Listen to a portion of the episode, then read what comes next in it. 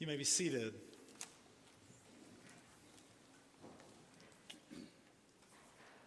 Psalm 146 is our scripture today. I invite you to hear the word of the Lord. Praise the Lord. Let my whole being praise the Lord. I will praise the Lord with all my life. I will sing praises to my God as long as I live.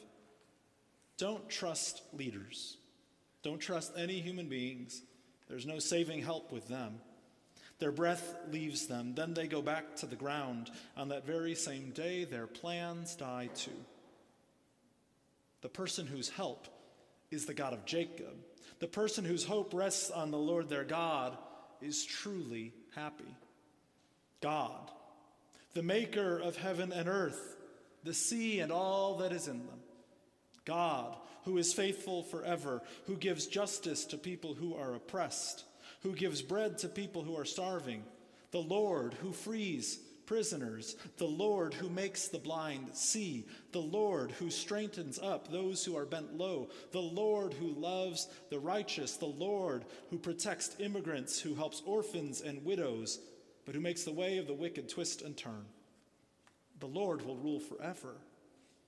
Zion, your God, will rule from one generation to the next. Praise the Lord. This is the word of God for us, the people of God. Thanks be to God. Let us pray. O Lord, let the words of my mouth and the thoughts and meditations of all of our lips be pleasing in your sight. For you, O Lord, are our rock and our Redeemer. Amen.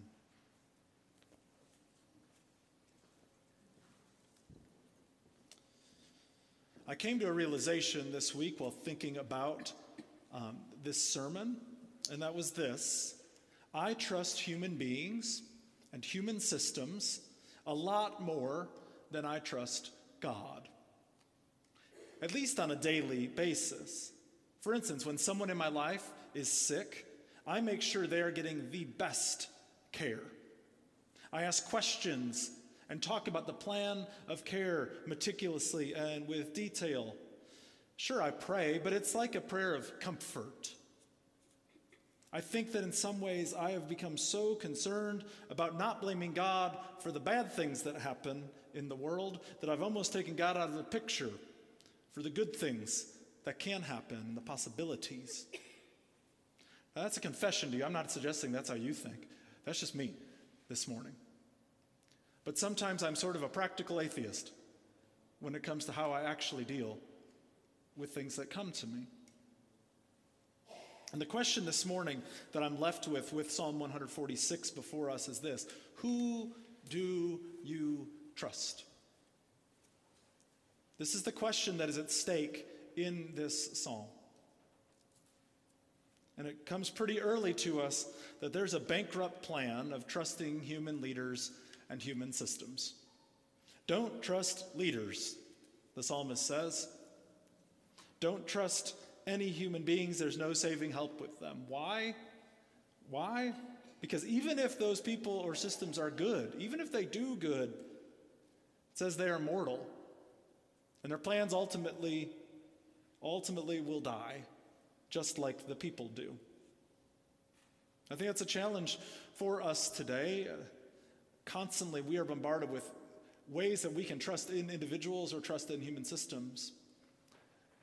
And in our, maybe our more sobering days, we come to the reality that no one is perfect and no system is, and that they will all fail in some form or fashion. But then the psalmist presents this twist in the psalm, as they often do. And the question goes from, well, if you can't trust humans and human systems, then why trust in God.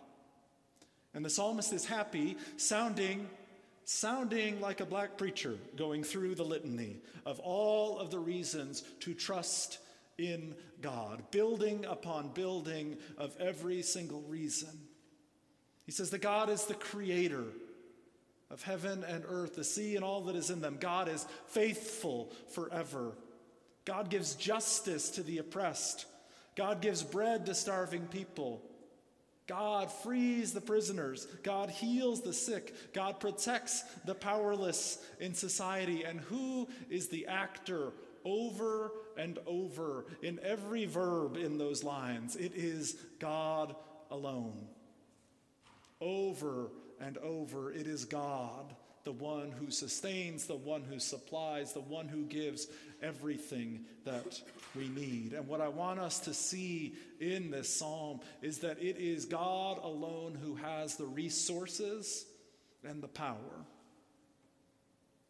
But we are tempted to turn to our own answers or to our own strengths. We, after all, are very well educated people overall. We are very well off people in the history of the world. We can look up the answer to any question in an instant. We don't even have to like go turn to an encyclopedia anymore to do it. But we are not in control. Things happen to us far beyond our control. We cannot stop the reality of mortality. People mess up, even the ones we love most, even the ones who are really good. And we do not have anything from our own power alone, at least nothing that lasts. I want you to think about that passage that Miles read in First Chronicles. Here's what's happening David is the one who's pronouncing this. It's the end of First Chronicles. It's right before David's going to die. And David has brought in all of the gifts and the stuff that are going to build the great temple in Jerusalem. David is not going to be able to build that temple, but he is going to leave everything to his son Solomon so that they can build the great temple in Jerusalem. David at this time is one of the wealthiest and most powerful people alive. So, all of these things are gathered, all of the precious stonework, all of the, all of the pieces to, that were going to be used to make this beautiful temple. And listen to David's perspective about resources. He tells God, everything in heaven and on earth belongs to you. Right? David, as a powerful king, didn't have to say that, right? He could have said, like, hey, a lot of this belongs to me. Isn't it nice that I'm sharing with you, God? But that's not his perspective, right? Then he says, You are the source of wealth and honor. That God is the one who is the source of wealth and honor. And then he says what has become for many a famous table blessing and a prayer since everything comes from you, we have given you that which comes from your own hand. Since everything comes from you, we have given you that which comes from your own hand. You may have heard it like, All things come from thine hand, O Lord, and to thine own hand we, we give them back to you, if, in the old King James, right? God, in other words, is the source, the source of all. And so we then are stewards who are managing the gifts for the source. Literally, when we use the gifts that God has given us, be they monetary, be they our gifts and talents, literally, we are resourcing the gifts. We're taking them from the source and we're resourcing them. We're reutilizing them and re implementing them in how God would have us to do. Since everything comes from you, we have given you that which comes from your own hand. And friends, we see this when we have the opportunity to truly give, to give in ways that, that cost us something, give in ways where we feel like we're able to use the gifts that God has given us. We feel this great blessing when we give. We feel this great blessing when we give. That's the way that God has made it when we participate in this kind of circular economy of God. There's also a purposelessness we feel when we are not sure how to employ our gifts. Friends, I would argue that this is a lot of the problem in our world today is that people feel bereft and a purposelessness because they're not sure how they can use the gifts that they are given. Y'all know it. Some, some, some of it, this is the challenge of retirement sometimes, right? Not being sure the gifts that you're, I mean, When, when you were working, you were too busy to think about it, or at least you got to use some of the gifts on a daily basis. And so we have to find ways to employ and to use those gifts. And maybe some of us who are working feel like we're not using any of our gifts anyway, but that's a whole other thing. But but but there's a there's a there's a bereftness, there's a purposelessness that we feel when we're not able to utilize the gifts that God has given to us. And friends, when we get to resource, we get to be a part of God's work in the world. There's this program called Circles USA, and in Circles USA, it's a poverty empowerment program that runs a lot of times in churches. And in this program, the allies of the, the, the leader is the person who is in poverty. And the allies of that person are those who are not in poverty, but who come around them. And what happens is that the gifts of those allies are not telling the leader what to do.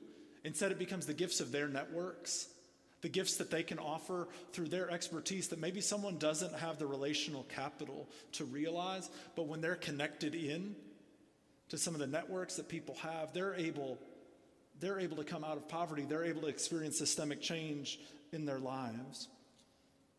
And friends, I think us sitting here, we all have more gifts than any of us have any idea about. Many of us undersell ourselves when it comes to our gifting. We think, oh, I can't do that. Or we think gifts only look a particular way. But the reality is, is that each of us has gifts from God. And when we undersell ourselves, we undersell God. When we undersell ourselves and the gifts that we offer into this world, we are underselling God, the giver of all gifts. So, friends, we need a deep dependence on God to do any good work in the world. We need a deep dependence on God, the source, to do any good work in the world. This is not just the same as good community work and systems. The church offers something different. We have something to offer in a different way of looking at the world. I don't want to just over spiritualize it.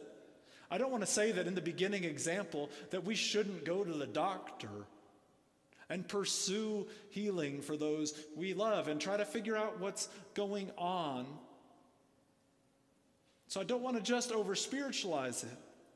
But God is here, and God has the power and the resources for us.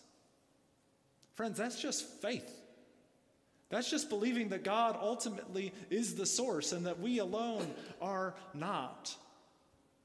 The temptation in our world today is to do philanthropy, uh, sorry, philanthropy, uh, and all this work as effective and efficient as possible so we take our skills and our Excel sheets that tell us what is the best ROI on every dollar that we could give to a cause, and how do we maximize that?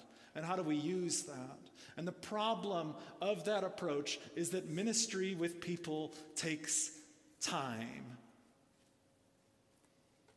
And it's messy. And all ministry is based in relationships. And so ultimately, it's not the most effective and efficient way all the time. But God has given the church this gift to walk with people and to walk with them for the long haul and to not give up on them even when they fail, because we also will fail and mess up. Friends, the church is a gift. And God has given us everything that we need to serve Him and to accomplish what God wants us to do in God's kingdom. So, how do we do it? Well, every day, every day we surrender to God again. This is hard. So we need reminders to do it. That's why some of us come and kneel at the altar every week. It's why we come hands open like this, like a beggar coming to receive at the table, because we recognize that by our own, we have no daily bread. But all things come from thee, O Lord, and from thine own hand we give them back. Everything that we receive, everything that we have is a gift from God. It's all gift. Heck, at the very beginning, what happened, right? God breathed into Adam the breath of life, and man became a living being. And it's literally that breath that we're all receiving every moment. We're living from that moment. We are recipients from the source of life. So we remember that alone we don't have the resources. We don't. We don't alone. We don't even have the resources collectively alone, but God does.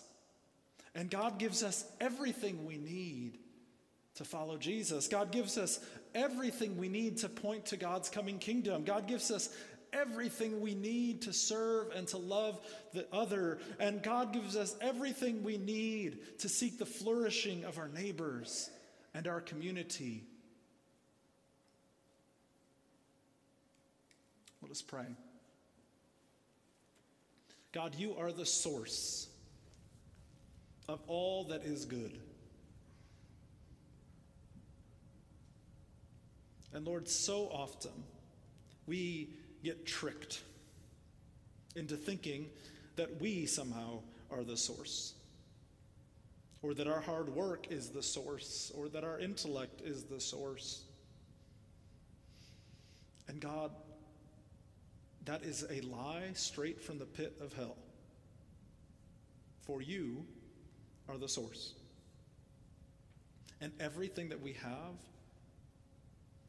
all the skills and talents that we have, any money that we have is a gift from you. So, Lord, help us.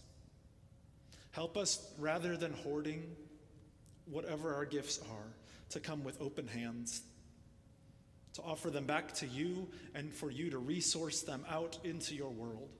For that's the economy that you call us to live in. And we will give you all praise and glory, Father Almighty.